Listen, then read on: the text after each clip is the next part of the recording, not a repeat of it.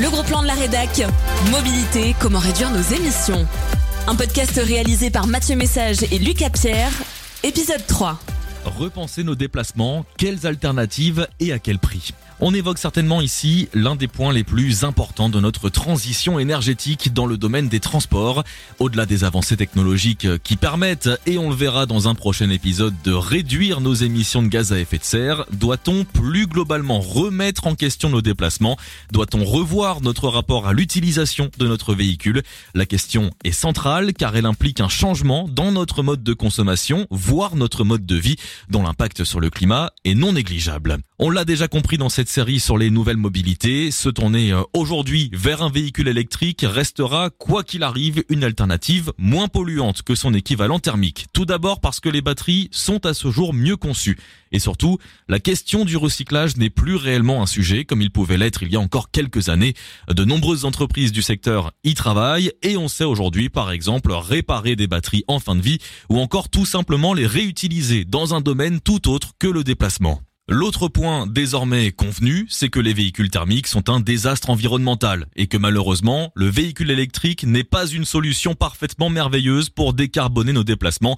Quoi qu'il arrive, notre modèle de transport est extrêmement polluant, mais est-ce une raison pour baisser les bras et finalement se dire je vais polluer, dans tous les cas, pourquoi m'embêter? Cette finalité est tout à fait compréhensible, d'autant que les alternatives existantes aujourd'hui peuvent faire un petit peu peur d'un point de vue économique. Malgré tout, il existe une multitude de solutions toutes complémentaires. La seule chose, c'est qu'elles impliquent effectivement toutes de changer notre mode de consommation actuel. C'est ce qu'explique Aurélien Bigot, chercheur sur la transition énergétique. Non, très clairement, il n'y a pas de solution miracle. Ça va être une transformation assez globale qu'il faut mener. La première manière de voir la transition énergétique des transports, c'est de se dire, bah, il faut qu'on change d'énergie, il faut qu'on sorte du pétrole pour passer à d'autres énergies. On a plusieurs options qui sont des options complémentaires. Aucune d'entre elles n'est parfaite. Elles ont toutes des impacts, des freins aussi à leur mise en œuvre. Les quatre grands types d'options qu'on a d'un point de vue énergétique. C'est tout d'abord euh, l'électrique, dont on parle beaucoup, notamment pour la voiture, c'est ce qui va être le plus euh, pertinent. Euh, on a aussi l'hydrogène, qui va être un complément à l'électrique. Il a certains défauts par rapport à l'électrique, notamment un coût plus important, notamment plus de besoins énergétiques pour réussir à produire l'hydrogène. Après, on a ensuite en troisième option, on a également les biocarburants. Donc ça permet de garder le même type de véhicule qu'aujourd'hui au pétrole, mais de passer à des carburants produits à partir de biomasse, donc à partir de culture, etc., ou à partir de, résidus de, culture, et, tout ça. Et puis il y a aussi le biogaz, qui va être un peu le même type de euh, carburant que les biocarburants, donc à partir de, biomasse aussi, euh, mais ça va être sous forme gazeuse. Donc là, ça demande de changer les moteurs. C'est des moteurs qui consomment du gaz, mais du gaz biosourcé entre guillemets, donc euh, qu'on peut obtenir à partir de, plantes ou de résidus de, de, plantes, par exemple. De nombreuses solutions pour décarboner le plus possible nos déplacements existent donc déjà et sont même pour la plupart déjà largement exploitées. La plus connue à ce jour est évidemment l'alternative du véhicule électrique. Elle devrait même s'imposer dans les années à venir puisque l'Union européenne a voté l'interdiction de vente de véhicules thermiques neufs d'ici 2035. Et surtout parce qu'elle permet, contrairement à ce que beaucoup peuvent dire ou penser, de faire des économies. La preuve avec Vincent Larnicole de la Fédération française des associations d'utilisateurs de véhicules électriques. Lui possède une Peugeot Ion, une petite citadine électrique qu'il utilise quotidiennement, mais aussi un véhicule thermique pour des déplacements plus longs. Maillon, ça me coûte quasiment rien, il n'y a pas d'entretien.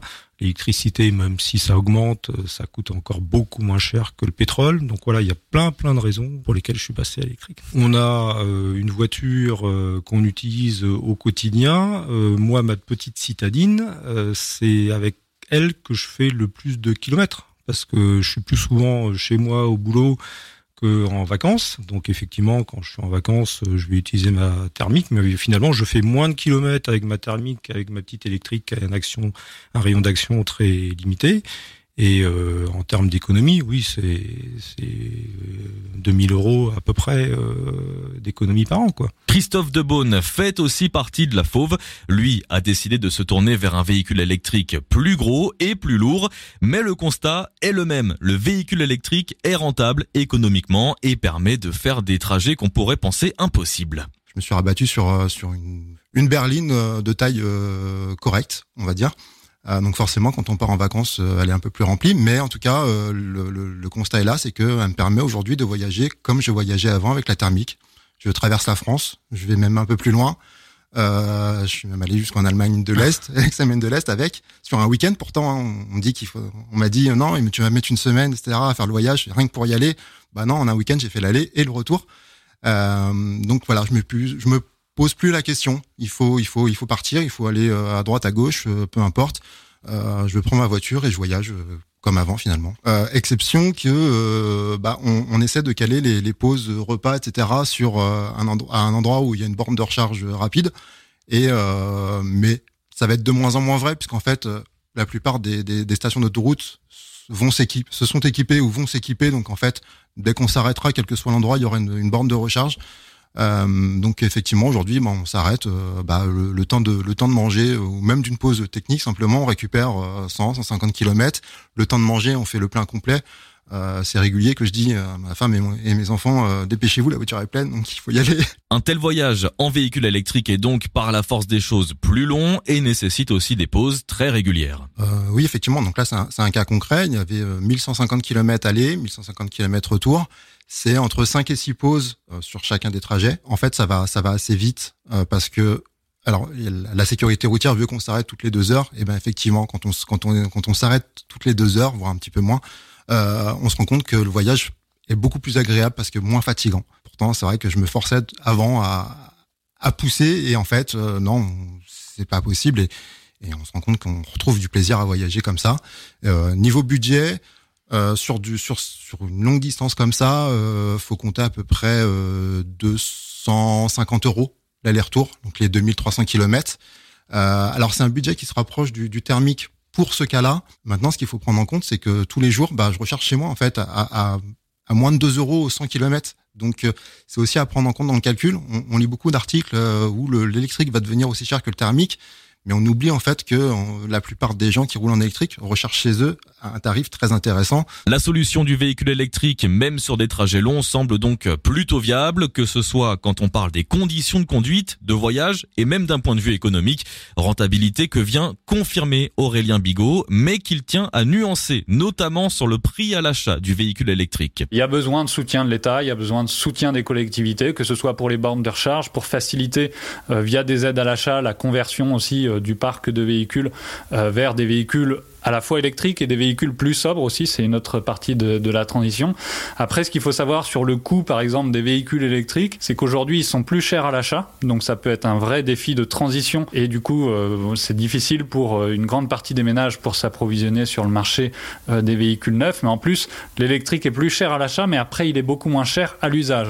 Donc dès aujourd'hui, acheter un véhicule électrique, ça euh, nous assure sur l'ensemble de son cycle de vie. Un véhicule électrique d'une tonne aujourd'hui, ça va être de l'ordre de 20 000 euros à l'achat. Un véhicule électrique de 2 tonnes, ça va être de l'ordre de 50 000 euros. Des véhicules rentables donc, mais dont le prix à l'achat peut en freiner plus d'un. Oui, c'est clairement un, un, investissement. Après, la grande question dans la transition, c'est aussi une question de réorienter les flux financiers ou les financements. Euh, quelque part, bah, de moins financer euh, les infrastructures qui soutiennent euh, bah, des usages euh, de la voiture, des usages du pétrole, etc. Et puis réorienter ces flux-là euh, vers plutôt le vélo, les transports en commun, la mobilité électrique le covoiturage, etc. Donc c'est euh, voilà aussi des, des, flux à réorienter vers ce qui est le plus vertueux, en sachant qu'aujourd'hui on a encore beaucoup de financements publics, euh, par exemple pour construire des nouvelles routes, des nouvelles autoroutes, des, agrandir des aéroports, etc.